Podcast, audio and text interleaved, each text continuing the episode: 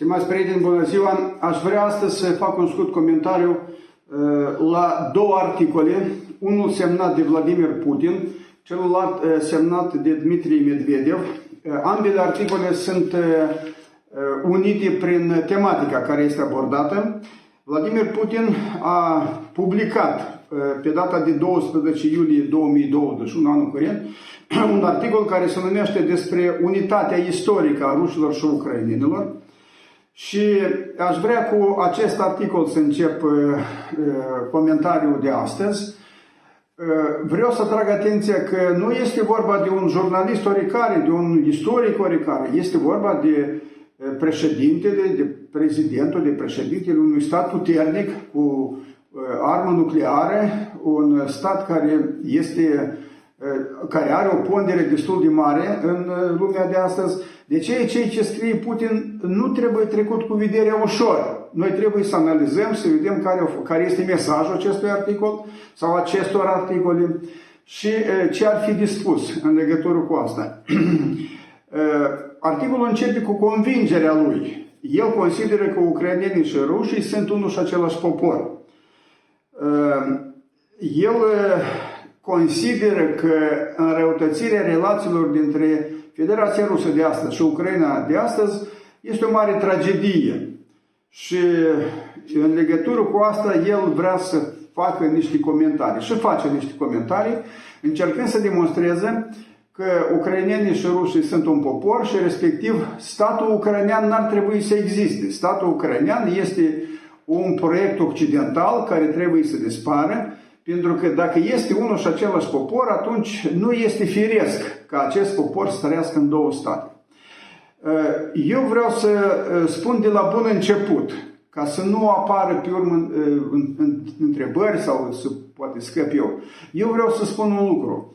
Federația, am mai spus-o și, și repet, Federația Rusă care s-a obligat să respecte tratate internaționale referitoare și la frontiere, referitoare la integritatea statelor care au apărut după prăbușirea Uniunii Sovietice în 1991 și uh, alte state în Europa, cu fosta Iugoslavie, de exemplu, cu Cehia și Slovacia, care era un stat unitar. Iată, Rusia, uh, pe timpul guvernării lui Putin, nu mai respectă aceste realități.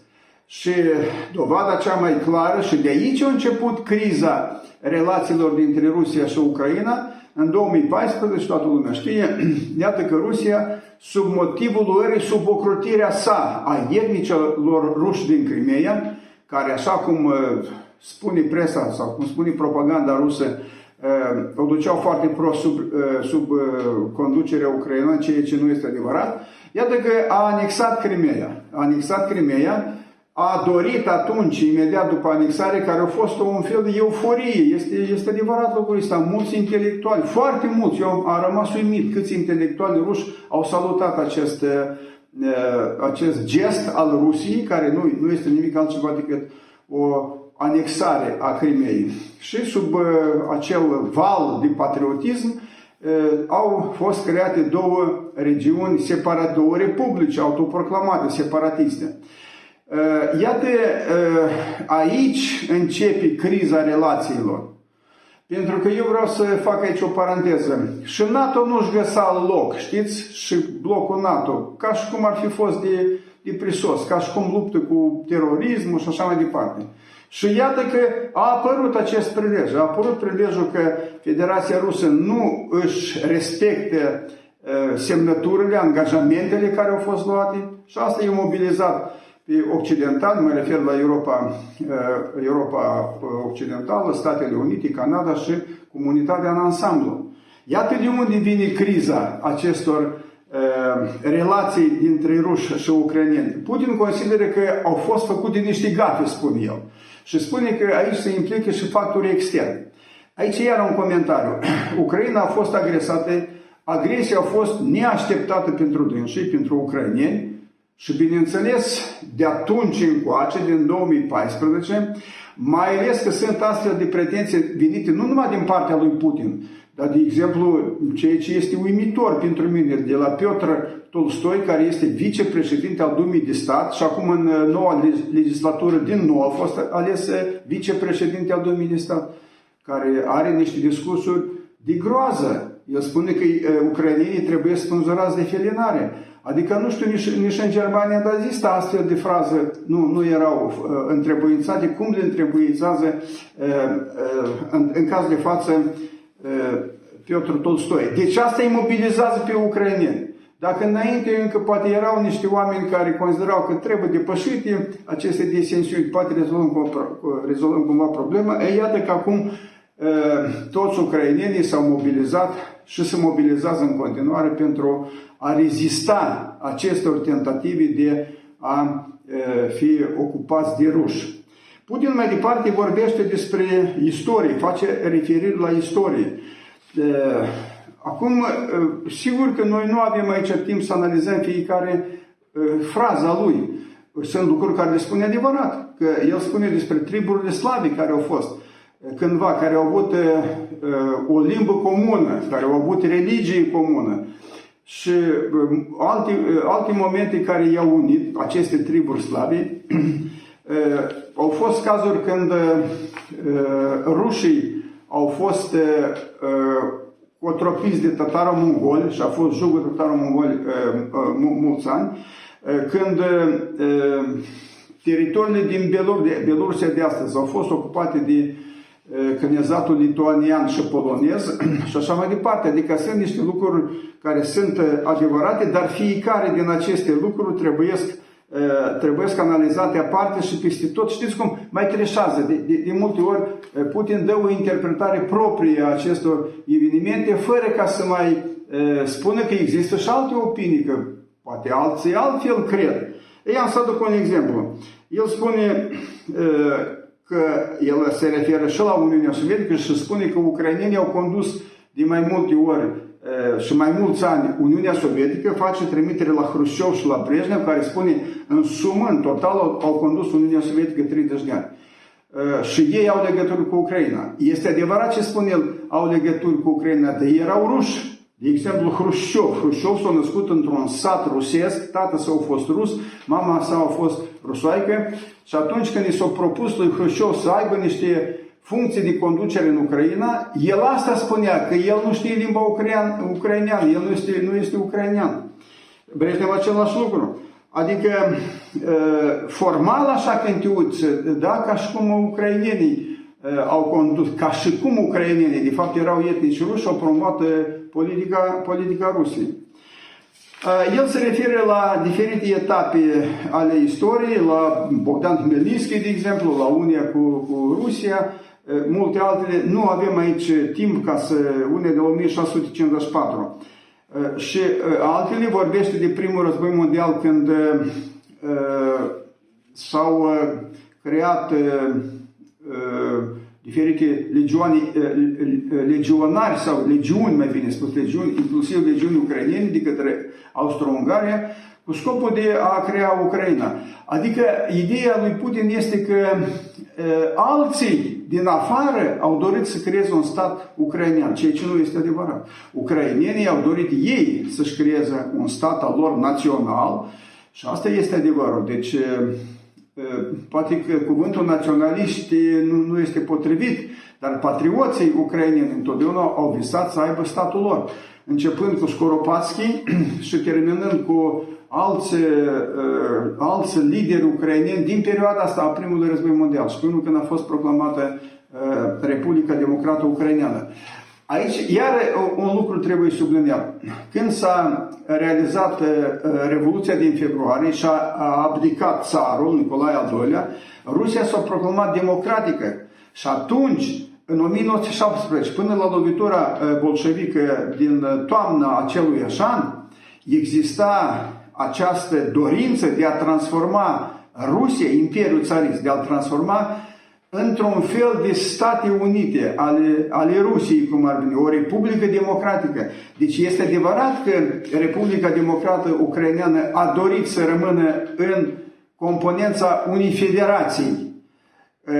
păstrându-și independența sau suveranitatea, mai, mai bine spun, delegând anumite împuterniciri centrului. Este adevărat. Dar nu s-au realizat lucrurile astea. Au venit bolșevici la putere care au răsturnat această idee a unei democrații ruse, a unei federații ruse. Și aici Putin iar revine și învinuiește pe, revine la istorie și învinuiește pe bolșevici, că anume bolșevicii au dat voie să fie creată, creată Ucraina.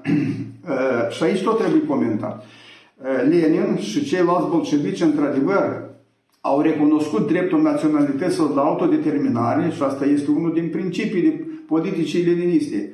Numai că aici trebuie de, de accentuat. Lenin și cei care erau uh, alături de dânsul, Trotsky, Stalin și alții, considerau că aceste republici vor fi comuniste că în perspectivă toate statele vor trece la comunism și se va crea Uniunea Republicilor Sovietice Socialiste Mondiale. Asta era, asta era ideea. Adică pentru, pentru proletariat nu există patrie, așa spuneau bolșevicii. Pentru dânsii există această comună generală și nu, nu uh, patrii, patrii naționale. Ei, Putin altfel puțin interpretează, îi învinuiește pe bolșevici ca și cum ei ar fi vinovați de ceea ce s-a întâmplat și uh, iată că uh, acum, uh, acum situația este un fel de moștenire lăsată de, de bolșevici. 1991, o mai spus și mai înainte și acum repetă că este vorba de o catastrofă geopolitică, ceea ce tot nu este adevărat. Dispariția, destrămarea Uniunii Sovietice au avut factori obiectivi și îmi pare că noi am vorbit în cadrul acestor înregistrări că uh, au fost factori care au dus, factori obiectivi, care au dus la destrămarea Uniunii Sovietice, s-au constituit state naționale pe baza unor mișcări naționale, de renaștere națională, inclusiv și Republica Moldova. Deci uh, atunci, în 1990, 1991, nu au fost niciun fel de proiecte uh, occidentale de a forma aici state. Ă, mai mult ca atât, pentru americani era George Bush, președinte al Statelor Unite ale Americii, a fost o, o surpriză căderea Uniunii Sovietice. Americanii nu s-au așteptat la așa ceva. Cum poți să spui astăzi că americanii s-au gândit la niște proiecte naționale, la niște e, state antirusești și așa mai departe? Deci, e, lucrurile astea sigur că nu, nu, nu rezistă criticii. Uh, uh, Rusia, Federația Rusă, care și ea și-a proclamat independența. Independență față de cine? Independență față de fosta URSS. Și uh, aceasta a fost, aceasta a fost înțelegerea între conducătorii republicilor, fostelor republici, că statele suverane și independente sunt recunoscute reciproc. S-a constituit Comunitatea Statelor Independente în decembrie 1991 și atunci unul din, din din uh, punctele tratatului spune că statele semnătare recunosc și respectă integritatea uh, celorlalți semnătari. Deci Federația Rusă încă o dată a demonstrat că recunoaște independența Ucrainei. Ei, acum iată că lucrurile se schimbă. Uh, care ar fi aici motivele? Deci, în primul rând, iată ce vreau să spun. Repet, că calea bună pentru Federația Rusă de astăzi a fost a fost, acum de acum cred că e prea târziu, a fost respectarea strictă a frontierelor care nu sunt juste și ele, frontierele în Europa nicăieri nu sunt juste. Nu numai aici între Ucraina și, și Rusia. Pentru că la rândul lor ucrainenii au și ei niște pretenții teritoriale față de actuala Federație Rusă. După cum Federația Rusă are pretenții față de Nova numită de, de dânsi și așa mai departe. Nu numai aici, dar și în Europa Occidentală, nu mă vorbim de Polonia, de exemplu. Polonia știți foarte bine, probabil, că și-a mutat frontierele după cel de-al doilea război mondial din contul teritoriului german. Dar asta a fost înțelepciunea oamenilor politici europeni după cel de-al doilea război mondial, recunoscând că frontierele sunt injuste, totuși să recunoască frontierele, să le recunoască și să creeze așa condiții pentru oameni ca să nu mai fie niciun fel de bariere de trecere dintr-o țară în altă, ceea ce s-a realizat Uniunea Europeană, Europeană de astăzi. Asta a fost calea bună și pentru Federația Rusă. Cu regret s-a mers pe niște uh, practici de evul mediu, adică să cucerești teritorii, teritoriile au fost cucerite din uh, estul uh, Ucrainei, deci Lugansk și, și Donetsk, și ce, ce observăm? Că populația de acolo este lăsată de izbeliște populația care a trecut la aceste republici și au crezut că să aibă protecția Federației Rusă, iată constatăm acum cu valul ăsta nou de epidemie că Federația Rusă nu și în același lucru, nu a trimis vaccinuri. Cum așa? Cum e posibil? Deci asta este situația și ca să închei aici cu uh, ceea ce uh, spune uh, Putin, că el învinuiește Ucraina că este susținută din afară, adică din Statele Unite, Uniunea Europeană, alte state, și că este acum a fi patriot, el spune așa, a fi patriot ucrainean înseamnă să fii antirus. Repet încă o dată, toate aceste atitudini antirusești au pornit de la 2014. Au pornit de, de atunci când rușii, Rusia a susținut prin oamenii care a trimis în Donetsk și, și Lugansk, a trimis oameni militari care apără și luptă împotriva Ucrainei. Sigur că aici este foarte clar. Și la Valdai, deci un discurs care l-a avut recent președintele Federației Ruse, la un moment dat spune că cu Ucraina este un impas. S-a ajuns la un impas, el spune, în limba rusă, tupic. Întrebarea este, dar cum de ați ajuns dumneavoastră la așa un impas? Nu este oare cazul să, să prevească în interiorul Federației Ruse să, și cumva să recunoască că aceste teritorii aparțineau și aparțin în continuare Ucrainei? Deci asta este și el cu ce încheie? Eh, el încheie cu eh, speranța că în viitor eh, Ucraina va deveni partea Rusiei, că este, dacă e același popor, chiar dacă sunt niște cuvinte acolo ucrainene, el face trimitere, de exemplu, la Gogol, care a folosit niște cuvinte ucrainene în scrierile lui, în operele lui și așa mai departe, oricum Ucraina va fi parte a Federației Ruse, ca un stat, ca un stat unitar. Deci, în încheiere asta vreau să spun. Sigur că această politică a Federației Ruse mobilizează nu numai ucrainenii să-și apere patria lor, dar mobilizează și opinia publică internațională, și nu întâmplător uh, vizita ministrului, de, ministrul apărării al Statelor Unite în Ucraina și așa mai departe. Asta, asta uh, cu, cu Putin. Acum în ceea ce privește un alt, alt material care am vrut să uh, îl prezint astăzi foarte succint, este vorba de un articol nu foarte mare, sunt cinci teze, cinci teze expuse de fostul președinte al Federației Ruse, fostul prim-ministru al Federației Ruse, Dmitri Medvedev, care, iată și el a publicat în Comersant, în ziarul Comersant, un articol care se referă de asemenea la ucraineni. Ce spune el?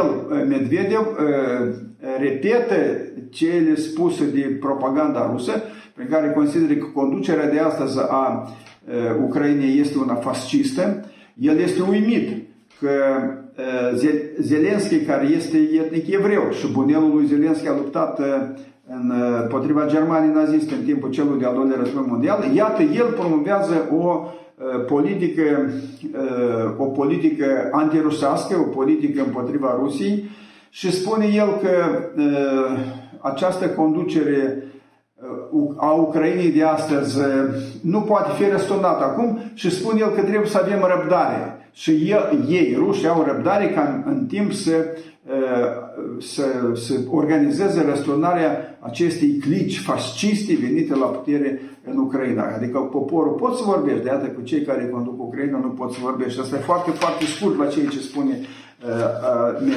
Medvedev. Uh, sigur că oricine n-ar fi președinte al Ucrainei va promova aceeași politică. Asta ca să fie foarte clar pentru că aceste rapturi ter- teritoriale nu sunt iertate. Chiar rușii de acolo, din Ucraina, nu pot să tolereze lucrul ăsta.